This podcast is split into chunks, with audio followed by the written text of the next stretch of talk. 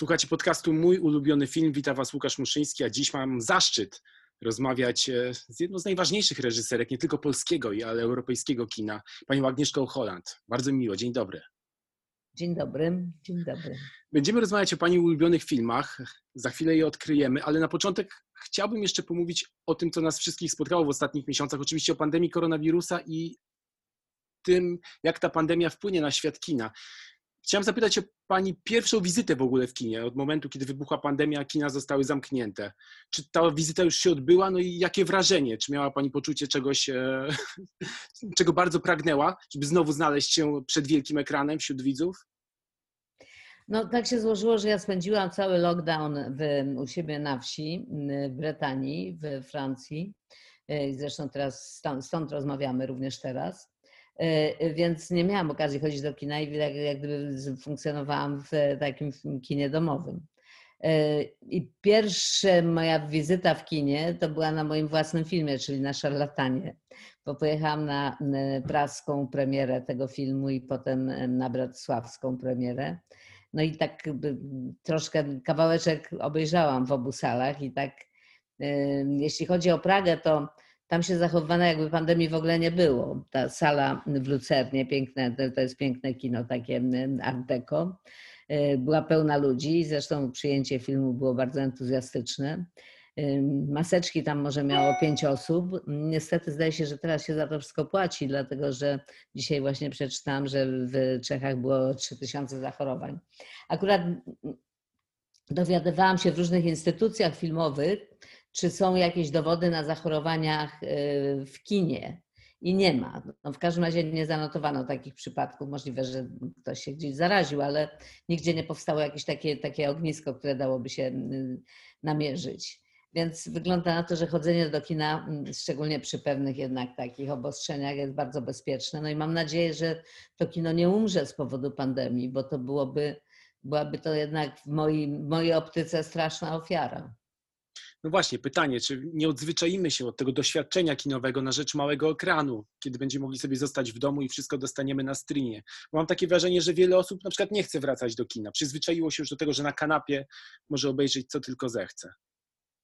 Tak, no ale to było i przedtem przecież, bo te platformy streamingowe się yy, szerzą już od, od, od bardzo dawna i mają coraz większą popularność, a mimo to frekwencja w kinach była wysoka przed, przed pandemią i to właściwie w większości krajów, również w Polsce.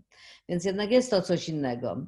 Ja teraz obejrzałam, obejrzałam dwa filmy Jeden, który widziałam już przedtem, pol, polskie, a drugi, e, drugi, którego nie widziałam przedtem, e, na takim ekranie dużego telewizora, który tutaj mam, z dość dobrym dźwiękiem. No i ten film, który widziałam w kinie, zrobił na mnie powiedzmy 50% tego wrażenia niż nie w kinie. To znaczy jest to wtedy bardziej, jest to innego rodzaju przeżycie. Jest to bardziej informacja niż doświadczenie. Y, I y, potem jak oglądałam ten drugi, to myślałam, kurczę, muszę pójść do kina i to obejrzeć, bo jestem pewna, że to, co jest najistotniejsze, a oba, a oba te filmy są wizualne i takie sensualne, to tego nie, nie zdołałam uchwycić. Więc muszę Państwu powiedzieć, że rzeczywiście, mimo że jest bardzo fajnie mieć dostęp do takiej ilości treści muszę oglądać się w domu wygodnie, nie kontaktuję się z innymi ludźmi i tak dalej, ale jest to zupełnie inny rodzaj przeżycia i doświadczenia. A tymczasem porozmawiajmy o doświadczeniu, jakie zapewniły Pani ulubione filmy. E, dostałem całą listę. Chciałbym zacząć od filmu, który być może jest najmniej znany mm, użytkownikom filmu Ebu. Jest to film Diamenty Nocy z 1964 roku w reżyserii Jana Nemca. Pamięta Pani swój pierwszy seans tego dzieła? Tak, pamiętam pierwszy seans tego dzieła. Widziałam to w Polsce, w jakimś klubie filmowym, już nie pamiętam którym. E, bo chodziłam wtedy, w, to było w okresie, kiedy zdecydowałam, że chcę być reżyserką filmową i byłam w liceum i często mm, jak gdyby chodziłam na wagary, żeby móc zobaczyć jakiś film, a to, co było dostępne e, w kinach w Warszawie, to, to oglądałam chyba bez, wyboru wszystko.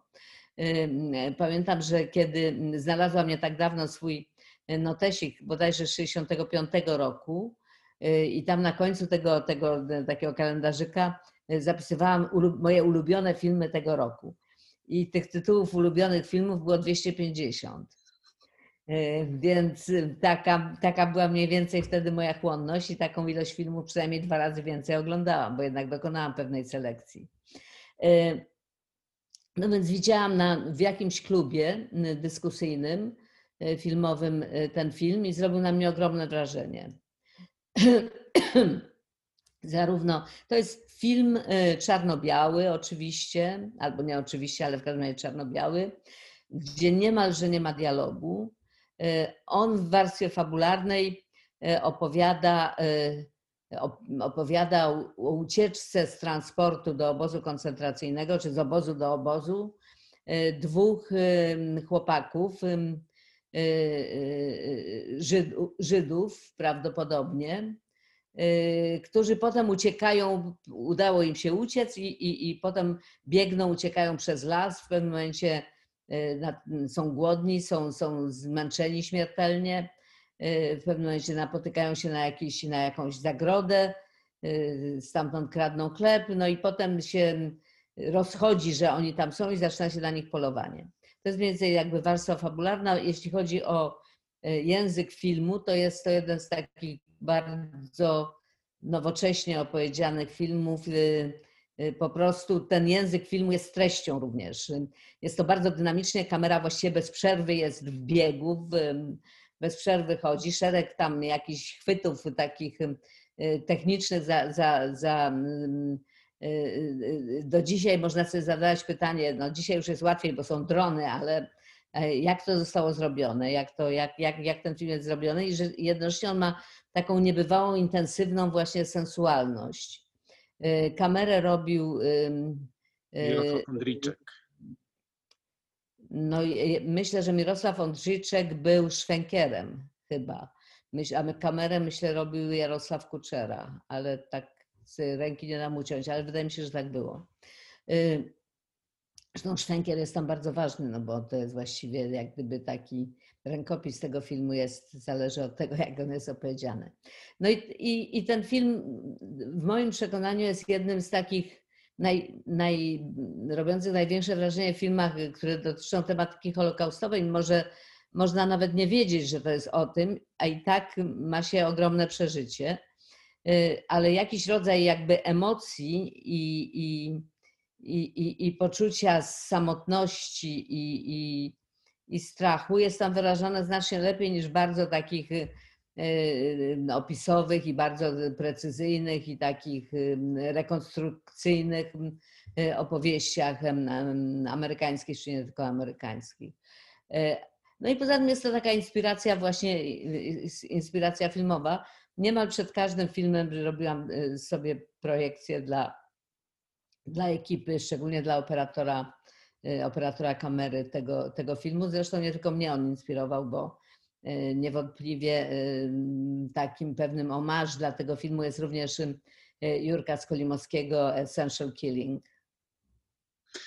Czytając o filmie, oglądając film i też mm, zagłębiając się w biografię Jana Nemca, zwróciłem uwagę na to, że jest wiele punktów zbieżnych w jego biografii i pani. Mam wrażenie, że to poglądy Jana Nemca a propos sztuki i życia mogły być również bliskie pani. Ciekawi mnie, czy miała pani kiedyś okazję spotkać reżysera, chociażby z racji tego, że studiowała pani w Pradze. No to był mój jeden z dwóch ulubionych reżyserów, kiedy studiowałam w Pradze, bo ten film głównie, ale również o uroczystości i gościach, y, jego, jego kolejny film, ale nie spotkałam go wtedy. Y, spotkałam go w Stanach i we Francji, kiedy on był na emigracji i muszę powiedzieć, że ta jego emigracja nie była udana. To znaczy, było bardzo trudno dostosować się i, i, i znaleźć możliwość takiej pracy zgodnej ze swoim talentem i ze swoimi aspiracjami. I on zrobił w Niemczech jakiś film według Kawki, telewizyjny chyba film, który mu tam pocięli potem ci producenci. On się z nimi pokłócił, potem wyjechał do Ameryki. Tam właściwie nie bardzo mu się udało coś zrobić. No, w sumie to można było powiedzieć, że ten jego pobyt emigracyjny, który trwał 20 lat, był taką, takim jakby zmarnowanym troszkę, zmarnowanym życiem. Ja go spotkałam w San Francisco, tam Tom Lady, taka znana, wybitna postać kina międzynarodowego. On jest też dyrektorem festiwalu w Telluride. Był też producentem dla, dla Kopoli i szefem też archiwum filmowego w Berkeley i też zna wszystkich wszędzie. No i starał się pomagać różnym właśnie takim rozbitkom z Europy komunistycznej i pomagał również Niemcowi, a, a Miloš Forman go zaprotegował Filipowi Kaufmanowi, kiedy ten kręcił Nieznośną lekkość bytu, jako takiego konsultanta czy reżysera też drugiej ekipy. Szczerze mówiąc, talent Niemca i Kaufmana, przy całym szacunku dla Filipa Kaufmana, były no, trudno kompatybilne trochę i takie powiedziałabym, że to trochę inna skala takiego artyzmu. No i on potem wrócił do Czechosłowacji, znaczy do, Cze do Czechosłowacji, potem Czech i tam robił takie bardzo, powiedziałabym, undergroundowe filmy, których widziałam fragment duży jego takiego dziennika filmowego, bardzo interesujący, no i umarł chyba dwa lata temu. Zapytałem o to, czy miała Pani okazję spotkać Nemca, bo ciekawi mnie właśnie, y, jak Pani jako autorka, mistrzyni kina, zachowuje się, kiedy ma okazję spotkać reżysera swojego ulubionego filmu? Czy odzywa się taki trochę fan w pani, czy jednak zachowuje pani dystans e, no i stara się prowadzić e, rozmowę, jakby nie było tej iskierki kinomanki, która właśnie ma ochotę się dowiedzieć, jak powstał ten ukochany film, czyli Diamenty Nocy? No ja mówiłam, byłam bardzo taka, powiedziałabym, pełna komplementów i podziwu, jak z nim rozmawiałam, ale jednocześnie to, co było co było takie no, inne i dziwne, że właśnie nie, nie był w tym momencie aktywnym twórcą. E, I, I, mm, była w nim jakby taka frustracja i gorycz i poczucie krzywdy, więc to była trochę inna sytuacja niż jak się spotyka kogoś, kto jest w tym panteonie. Także to też pokazało jakby kruchość tego, że człowiek robi coś wspaniałego, coś, co dla mnie było tak ważne, a potem jakby nie, nie ma z tego żadnych profitów w gruncie rzeczy. Odwrotnie, ten jego taki mm, nonkonformizm artystyczny do, doprowadził go do tego, że nie mógł być kompatybilny z tym systemem kapitalistycznego robienia filmu i paradoksalnie się okazało, że więcej miał wolności w komunistycznej Czechosłowacji, jak robił te swoje filmy, niż, niż w tak zwanym wolnym świecie. Tak, przeczytałem podobno, że w Hollywood urządzono przyjęcie na jego cześć, w którym uczestniczyła m.in. Shirley MacLaine, która w trakcie przyjęcia zaczęła wychwalać Fidela Castro. No i tutaj Nemec postanowił zareagować i powiedzieć, co sądzi o e, Fidelu Castro i systemie komunistycznym. I to był jeden z tych momentów, które zamknęły mu drogę do kariery w Hollywoodzie, bo on podobno już miał tam jakiś zaklepany e, swój film. Nemec no on, takie... Nie znam tej anegdoty, ale rzeczywiście on miał w sobie taką można powiedzieć, autodestrukcję, to znaczy w momentach, kiedy powinien się dostosować i podlizać, to robił coś wręcz odwrotnego. E, Tadeusz Sobolewski napisał bardzo ładne zdanie o filmie Diamenty Nocy. To nie jest film o Holokauście, ale o niekończącej się ucieczce przed śmiercią. I tak zacząłem sobie myśleć, czy sztuka, akt tworzenia na przykład też nie jest swego rodzaju ucieczką przed śmiercią. Jak jest w Pani przypadku? Co jest Pani motorem napędowym do robienia filmów?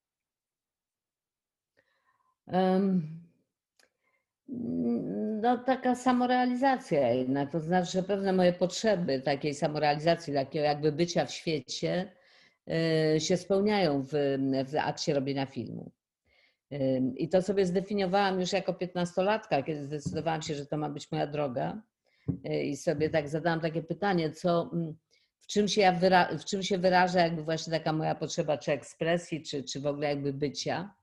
I, y, i zdefiniowałam to jako takie trzy elementy.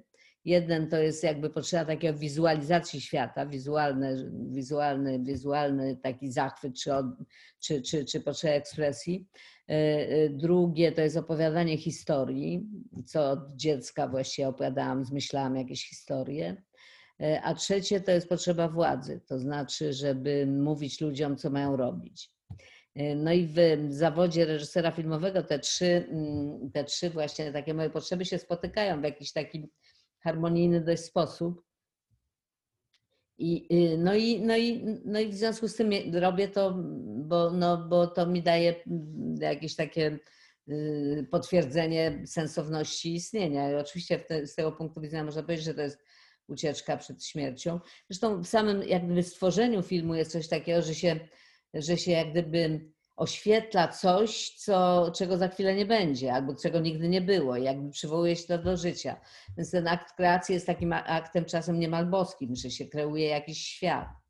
E, albo świat istniejący właśnie oświetla się takim światłem patosu. E, e, ale Andrzej, Andrzej Wajda na przykład on mm, robił filmy do końca, zmarł mając 90 lat. I i, i, I on mi powiedział, że, że, że on zdaje sobie sprawę z tego, że jak przestanie robić filmy, to umrze. Także dla niego to było jeszcze znacznie, myślę, y, życie i film były związane no, w taki sposób zupełnie nierozerwalny. Ja myślę, że, ja myślę, że mogę przeżyć jeszcze troszeczkę po tym, jak przestanę robić film, mam nadzieję. No właśnie, wyobrażę sobie Pani artystyczną emeryturę, bo jest Pani absolutnie osobą spełnioną, ale jednak jest potrzeba, żeby opowiadać historię, wynajdywać je, przenosić je na ekran. Czy potrafiłaby no Pani żyć bez kina, żeby zająć się na przykład czymś zupełnie innym? Nie stawać na planie zdjęciowym co rano? No, y, na szczęście to się y, reżyser ma długie okresy przerwy. To nie jest tak, że, się, że to jest taka, bo jest to taka fabryka. Co się czuje na przykład, jak się serial reżyseruje dłuższy, jak jest wiele miesięcy, kiedy człowiek jest, wstaje o tej piątej rano przy filmie fabularnym, który jest taką jednak bardzo ekscytującą przygodą zawsze, bo to jest, y, y, o ile serial w pewnym momencie wchodzi się w pewną konwencjonalność opowiadania i mm, nawet jak się ten serial formatuje, to też trzeba się dostosować do pewnych konwencji bardzo mocnych, chociażby takich, że na końcu każdego odcinka trzeba tak konstruować opowiadanie, żeby na końcu każdego odcinka y, utrzymać uwagę widza na tyle, żeby on potem chciał oglądać ten następny. Y, a film jest znacznie bardziej wolny i, i taki kapryśny i, y, i nieprzewidywalny, jeżeli, jeżeli, jest, y, jeżeli jest dobry oczywiście. I, wtedy, i, I każdy film jest inny zupełnie w pewnym sensie. Więc to jest taka, taka ciekawa podróż. Mm, więc można za cenę tej ciekawej podróży można wytrzymać te 2-3 miesiące takiego życia, kiedy się pracuje 14 godzin na dobę i się bardzo mało śpi. No ale wyobrażam sobie doskonale, że, że już tego nie, nie, nie, nie będę robić. Ostatnie 4 lata przed lockdownem, przed tą epidemią, ostatnie 4 lata bodajże miałam nieustanną pracę, bo te projekty zachodziły jeden w drugi. Y, zrobiłam dwa seriale i, i, i, i Mr. Jonesa, i, znaczy Obywatela Jonesa i, i Szarlatana, właściwie nie tylko bez przerwy, ale wręcz to się tak y, overlapowało. Y, więc już miałam taki przesyt troszeczkę zdjęciowy, już jakby wizja, miałam zacząć serial dla, dla Apple'a w lecie w tego lata w Paryżu no i on w ostatniej chwili został odwołany, y, już, już początkiem sierpnia został odwołany, czy końcem lipca. Y, I właściwie poczułam ulgę taką, bo taka wizja, że znowu miała kręcić, nie była aż taka pociągająca, a kręcenie w, w restrykcjach covidowych, no to w ogóle jakaś męka. Wspominałem kilka minut temu o podobieństwach między mm, pani biografią a biografią Jana Menca. Chciałem to teraz doprecyzować. E, po pierwsze, oczywiście doświadczenie emigracyjne, wyjazd na zachód, choć, który oczywiście inaczej się zakończył, bo pani zrobiła wielką karierę na zachodzie. Po drugie, że i Nemec i pani doświadczyli zapółkowania swoich filmów. E, a trzecia taka kwestia, znalazłem bardzo ciekawy cytat e, z Nemca, który teraz przeczytam. Jeżeli żyjemy w społeczności, która z zasady jest zniewolona, to obowiązkiem każdego człowieka myślącego jest atakować to zniewolenie na wszystkie sposoby. I pomyślałem sobie, że absolutnie mogłaby się pani podpisać pod tym zdaniem. Tak, tak, ja myślę, że to jest w ogóle taka największy bój ludzkości, żeby właśnie walczyć ze zniewoleniem, opresją. I oczywiście ludzie się w większości przystosowują do zniewolenia, a czasem nawet go wolą. Inny mój czeski kolega Miloš Forman po 1989 roku, jak upadł komunizm w Czechosłowacji w Polsce, on jeśli chodzi o Czechosłowację był bardzo sceptyczny, mówiąc, że to, e, to się nie uda. Ja mówię, no dlaczego się nie uda? On mówi, no wiesz, to jest kto, jak z ogrodem zoologicznym i dżunglą, że kapitalizm jest dżunglą, ten komunizm realny był ogrodem zoologicznym, co prawda się siedziało w klatkach, ale dostawało się jedzenie i był, było to zwierzę bezpieczne, bo inny gatunek go nie zaatakował, a w dżungli można umrzeć i z głodu i można być rozszarpanym przez silniejsze sztuki. Jak ktoś się wychował w tym, zaznał bezpieczeństwa tego ogrodu zoologicznego, no to nie da sobie rady w dżungli. No i coś takiego możemy obserwować, prawda, w tych krajach postkomunistycznych. y, Po tym, jak, ta, jak skonsumowano tę transformację, i okazało się, że, że właściwie większość tych, tych obywateli tych krajów chodzi i szuka klatki, do której mogliby wejść, tak kawkosko. Ym, Więc no to odpowiadając na pytanie, czy, czy zgadzam się z Niemcem, to zgadzam się i z Niemcem i z Formanem. A mam z kolei takie pytanie jeszcze. Kiedy trudniej robi się Ja film? chciałam pana, chciałam pana zapytać. Tak. E, Pan teraz dopiero obejrzał te Diamenty Nocy, tak? Skutek mojej. No i ja- jak to pan odebrał? Uważam, że ten film jest ciągle świeży i ma ciągle w sobie jakąś siłę. I to jest niesamowite, że jest to produkcja sprzed e, no, prawie 60 lat, a jednocześnie zupełnie nie czuć w niej jakiejś myszki, e, czy też tego, że no właśnie film ma już swoje lata. Także mam nadzieję, że uda nam się spopularyzować za- a propos tej audycji. Ale wracając do mojego pytania.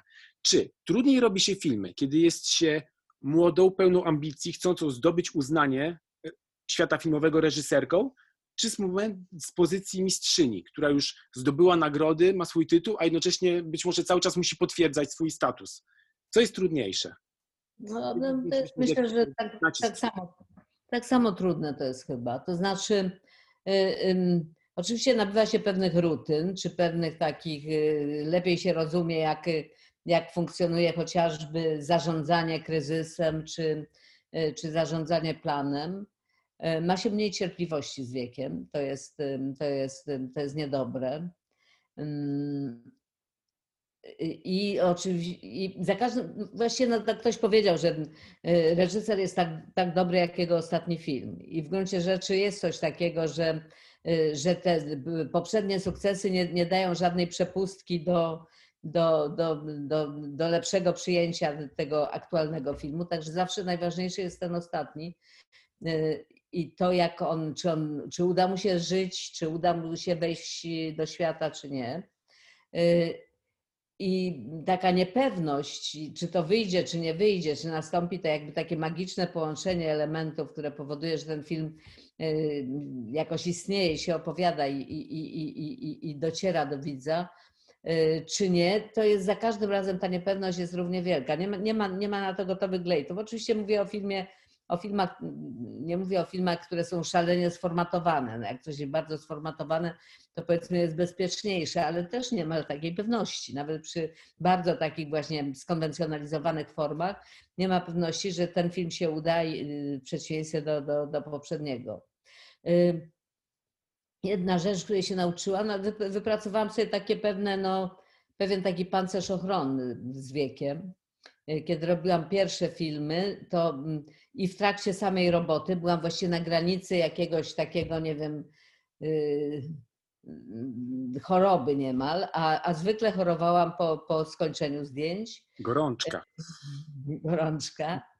E, No i, i, strasznym napięciem było też na przykład nie dość dobre przyjęcie filmu, to było ogromnie duże przeżycie. E, I, I zrozumiałam, że jeżeli nie chcę po prostu być tak strasznie zależna od, od tego, jak, jak, jak widzą moje dziecko, to muszę wypracować sobie pewien taki mechanizm obronny. I udało mi się to z czasem wypracować. Ma to tę wadę, że sukcesy też tak nie cieszą. To znaczy jest pewne takie wystudzenie na tym, na tym, na tym, na tym styku y, ja i, i, i, i, i- i, świat, ja i widownia, ja i krytycy, i, ja i festiwale i tak dalej. To który w takim razie sukces e, ostatni raz szczerze wzbudził w Pani entuzjazm, euforię i nie było jeszcze takiego poczucia e, delikatnego dystansu? Hmm.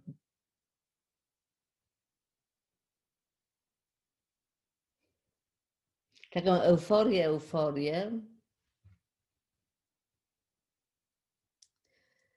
Taką zu, zupełnie jak gdyby nie wiem, szczerze mówiąc, chyba, chyba aktorzy prowincjonalni, chyba aktorzy prowincjonalni w Cannes. E, mm, myślę, że Golden Globe dla Europy i w ogóle przyjęcie Europy Europy w Stanach, kiedy zobaczyłam nagle, że ten film, że on, no, że jak ważny, jak ważny się zrobił dla bardzo wielu ludzi. To było, to było na pewno bardzo takie radosne. E, no jakoś chyba tak to było. Hasło naszego podcastu brzmi powiedz mi, jaki jest twój ulubiony film, a dowiem się, kim jesteś. I sądząc po liście, którą mi pani wysłała, teraz możemy ujawnić więcej tytułów, bo e, jest na niej również Królowa Margot, Patricia Shero, e, jest na niej również film Ukryte mm, Michaela Hanekego. No to są wszystko filmy wagi ciężkiej. Czy pani szuka w filmach doniosłych tematów, co ze starym, dobrym eskapizmem? No nie, raczej nie. Znaczy, mogę powiedzieć, że lubię czasem tak zwaną dobrą rozrywkę, chociaż y, trudno, taka dobra rozrywka nie jest dobra dla każdego, prawda? Każdy ma troszeczkę inne gusta tutaj. Ale generalnie, jeżeli idę do kina, to, to raczej, żeby właśnie y, się spotkać z jakąś wizją świata, a nie z a nie się tak po prostu pobawić. To znaczy mam taki, y, nie znaczy, że mam zupełnie nieludyczny stosunek do kina. To znaczy, jeżeli coś jest, y, na przykład podobał mi się, pamiętam, Awatar właśnie, jako taka niebywała zabawa jeszcze w tym trzech wymiarach. Także nie jestem kompletnie niewrażliwa na takie, na takie, na tego typu, na tego typu filmy, ale, mm, y, no, ale nie, nie jest to coś, co we mnie tak głębiej zostaje. Troszkę na, na, a na taką przeciętną rozrywkę to mi naprawdę szkoda czasu. No właśnie, a jaka jest w takim razie definicja dobrej rozrywki według Pani? Przykład filmu, serialu? Mm, no, wspomniałam już Avatara. Y, prawdopodobnie, chociaż to akurat mnie zawsze nudziło, pierwsze Gwiezdne Wojny. To córka chyba jest wielką fanką, z tego co pamiętam. Tak, ona jest wielką fanką, w związku z tym musiałam na tym być chyba 7 czy 8 razy, y, bo Kasia była jeszcze za mała, żeby mogła sama iść do kina, chciała to tyle razy oglądać, te pierwsze, pierwsze, y, pierwsze instalacje, także zwykle spałam na tym. Y, co mnie tak jakoś rozrywka, no komedie niektóre, niektóre wczesne komedie Woody Allena mnie bardzo bawiły. Y, komedie skandynawskie mnie bawią do rozpuku, niektóre. Y, Roy Anderson czy, czy, czy Bent Hammer. Y, niektóre takie bardziej konwencjonalne komedie francuskie mnie, mnie, mnie, mnie też bawią. One są zawsze takie lekko sentymentalne, ale są jakby takie miłe. Co, co tam jeszcze takiego? No seriale niektóre, typ, no seriale takie, nie wiem jak, nie wiem, Breaking Bad, czy nawet Walking Dead, ale one mają w sobie, wszystkie te seriale takie mają w sobie, że tak powiem, głębsze przesłanie, nie jest to taka czysta rozrywka. A łatwo jest Panią wzruszyć w kinie? Nie jest bardzo łatwo, ale czasami zupełnie głupkowate jakieś rzeczy mnie wzruszają, więc i, i, i zwykle wyczuwam, kiedy to wzruszenie jest szlachetne i jestem wtedy wdzięczna, a a czasami mam wrażenie, że jest jakiś taki szantaż emocjonalny y, i że po prostu jest tak, jakby troszkę się czuję, jakby ktoś mną manipulował w jakiś taki nie fair sposób, jakby pokroił mnóstwo cebuli i przystawiał mi do nosa, żebym się rozpłakała. No to w takim razie, co głupiego i przypadkowego wzruszyło Panią ostatnio? Zupełnie niespodziewanie sprawiło, że z oczu Agnieszki Holland popłynęły łzy. Chyba tak nie, nie zanotowuję sobie w pamięci takich y, sytuacji na tyle, że mogła to teraz panu szczerze, szczerze opowiedzieć, co to mogło być.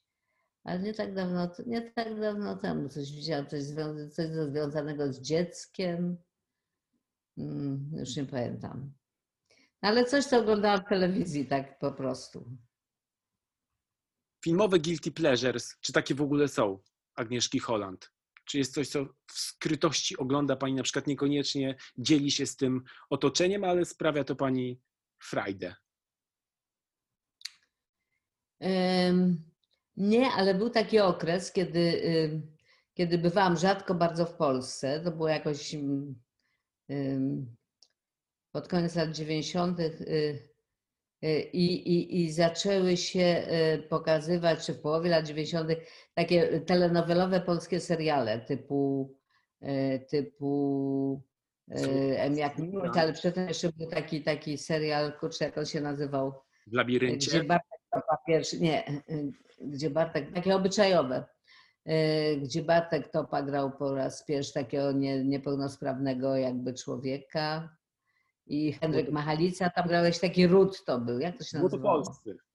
O, no, no to, to, oglądała, to oglądałam te seriale z wielkim, bo miałam jakieś takie, takie kino Polonia, telewizję Polonia i to oglądałam z jakimś wielkim takim poznawczym smakiem. Ale też z takim guilty pleasure trochę. Przejdźmy w takim razie do Królowej Margot w reżyserii Patricia Sherrow, bo to jest na przykład, mam wrażenie, film, który również pani mogłaby nakręcić. To jest opowieść o, historyczna, rozgrywająca się w XVI wieku, ale w której można odnaleźć lustro współczesnej rzeczywistości z bardzo silną postacią kobiecą. Ma Pani wrażenie, że, że, to jest takie kino, które Panią chwyta i które sama mogłaby wziąć taki temat, gdyby akurat Patrice Chero nie zajął się nim wcześniej? Tak, mhm, tak, myślę, że mogła rzeczywiście, e, ale ja podziwiałam to, jak on to zrobił. To znaczy, dla mnie taki w pewnym sensie, jak już mówiłam, e, a nie wiem, to nie panu mówiłam, chyba to poprzedniemu, komuś mówiłam e, o moim stosunku do filmów biograficznych, do tak zwanych biopików kiedy się stara reżyser czy scenarzysta i reżyser o taką wielką rzetelność wobec faktów i taką, taką jak gdyby rekonstrukcyjność. Mi się zawsze mi to jakoś takim, taką archiwalną hagiografią mi zawsze to troszkę jedzie. Jakoś nie wierzę, że to jest w ogóle możliwe opowiedzieć, y, posługując się oficjalną historią, opowiedzieć jakąś prawdę o jakichś czasach czy o jakichś ludziach. Więc y, uważam, że element wyobraźni jest tam absolutnie i takiej transgresji jest to absolutnie konieczny. No i właśnie Cherot to zrobił w, w Ren Margot i zresztą ja bardzo cenię jego film. On był, zmarł niestety młodo dość i, i myślę, że mógł zrobić jeszcze dużo więcej, a był wybitnym reżyserem teatralnym takim no, wizjonerskim, takim jak u nas, nie wiem, Krzysztof Warlikowski. I zrobił kilka filmów, które były bardzo, myślę, mocne. Jego debiut to był, tak się nazywał, E, L'Homme Zraniony Człowiek i to był taki bardzo ciekawe studium właśnie. I potem zrobił film Intymność, który pan zna zapewne, który też jest jednym z moich takich ważnych, ulubionych filmów. No i tą Ren Margot, gdzie on opowiada tę historię, gdzie on jak gdyby miesza takie elementy teatralne i elementy bardzo filmowe, szalenie takie mocne, sensualne i też stylizowane miesza to w sposób bardzo taki, powiedziałabym, oryginalny. Jak gdyby, jak gdyby miał mnóstwo jakichś klocków i z tych różnych klocków buduje świat jakby troszeczkę inaczej niż, y, niż taka rekonstrukcja historyczna i przez to mocniej. I też na przykład, nie wiem, w ścieżce y, muzycznej używał Bregowicza, czyli czegoś kompletnie anachronicznego, więc nie było się też takich anachronizmów. I myślę, że to taką swobodę mu dawało doświadczenie teatralne, takiej tej troszkę polonistycznego teatru europejskiego, który właśnie jak gdyby sięga do kultury i przeszłości w sposób absolutnie wolny. Więc ten film ma w sobie taką, taką wielką swobodę i był, też go oglądałam kilkakrotnie przed innymi produkcjami. Mam takie wrażenie, że Patrice Scherot był takim reżyserem, po którym nigdy nie można było się spodziewać, co zrobi dalej, że każdy jego film był w jakiś sposób niespodzianką i to łączy Panią z tym reżyserem, bo Pani też potrafi obracać się w zupełnie różnych e, kręgach gatunkowo-tematycznych i cały czas próbuje i szuka czegoś nowego. To jest e, jakaś próba ucieczki właśnie przed, przed jakimś znużeniem tematu, zmęczeniem materiału, żeby ciągle szukać i kolejne klocuszki e, z zupełnie różnych parafii układać ze sobą? Może jest coś takiego. Ja myślę, że ja to nazwałam, oczywiście to się już trochę zbanalizowało takie określenie i niektórzy nie cierpią, jak się je używa w ogóle, ale myślę, w dziedzinie filmu, szczególnie filmu europejskiego dzisiaj, ono jest bardzo adekwatne, to znaczy jest taka e, e, comfort zone, czyli e, sfera bezpieczeństwa, komfortu. I wydaje mi się, że nic jakby żywego, czy w każdym razie oryginalnego, jakby takiego mocnego się w takiej sferze komfortu nie może urodzić, bo zawsze jak gdyby górę bierze rutyna, czy, czy takie właśnie po, po, po, potrzeba bezpieczeństwa.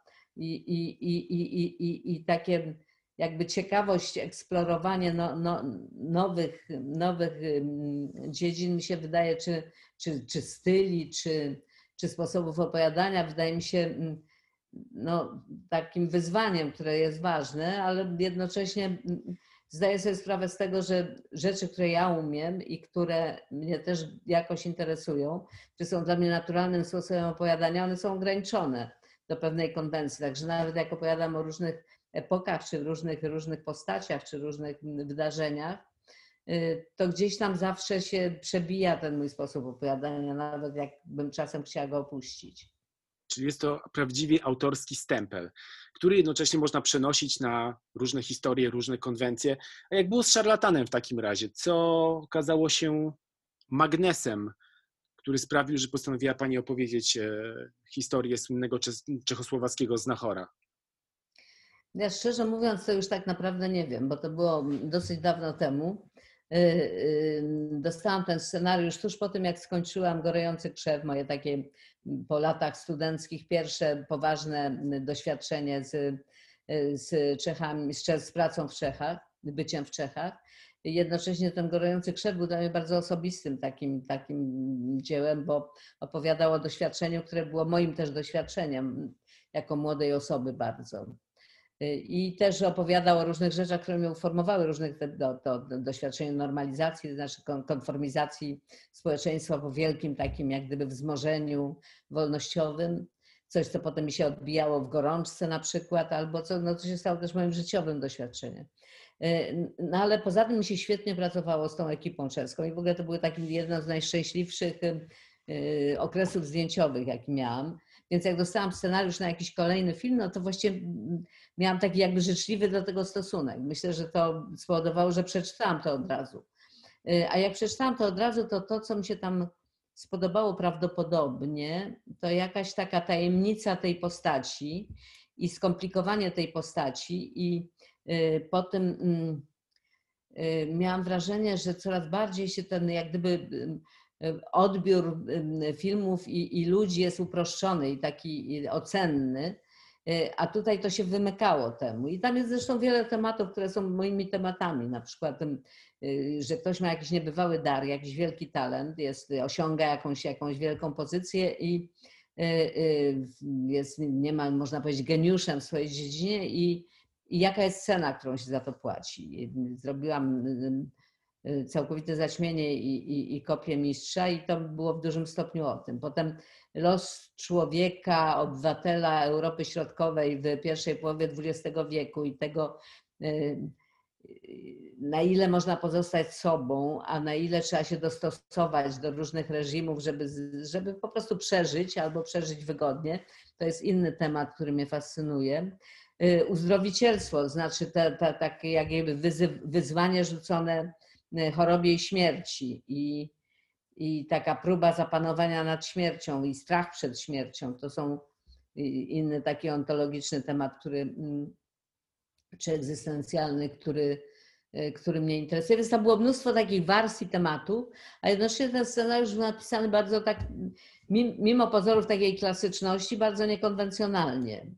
Tak jak się tam układa ta opowieść, czego się kiedy dowiadujemy i jak to się, jak to się sumuje i to, że do końca pozostaje właściwie otwarte, że to widz musi sobie zinterpretować to, a nie, że się mu tę y, interpretację, czy konkluzję, czy puentę podaje na, na tacy, y, no to było to po prostu, było to ciekawe. No ale potem, ponieważ miałam kilka innych projektów napiętych, więc im powiedziałam, że nie mogę tego robić od razu z nimi.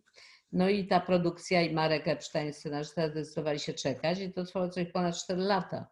W międzyczasie zrobiłam, w międzyczasie wyszedł y, do kin Pokot, czy nawet już jeszcze robiłam Pokot, potem Obywatela Jonesa i, i, i, i dwa seriale. Także jakby dużo się wydarzyło w międzyczasie i kiedy potem, a oni cierpliwie czekali. I kiedy w końcu przyszedł czas na szarlatana, to ja sobie powiedziałam, zaraz, właściwie o czym to jest, czy ja, czy ja to chciałam robić? I potem, I potem weszłam to niejako z powrotem. E, co było już innym doświadczeniem, no bo byłam już inną osobą trochę po, tamtej, po tamtych rzeczach, które zrobiłam i po tym, jak zmienił się świat. i jak zmieniła się Polska i jak zmieniło się w związku z tym moje złudzenia co do, co do tego, gdzie jesteśmy, w jakim miejscu jesteśmy jako ludzkość i tak dalej. Myśli Pani, że gdyby nakręciła ten film, no właśnie, 4 lata wcześniej, on byłby inny od tego, który możemy zobaczyć aktualnie?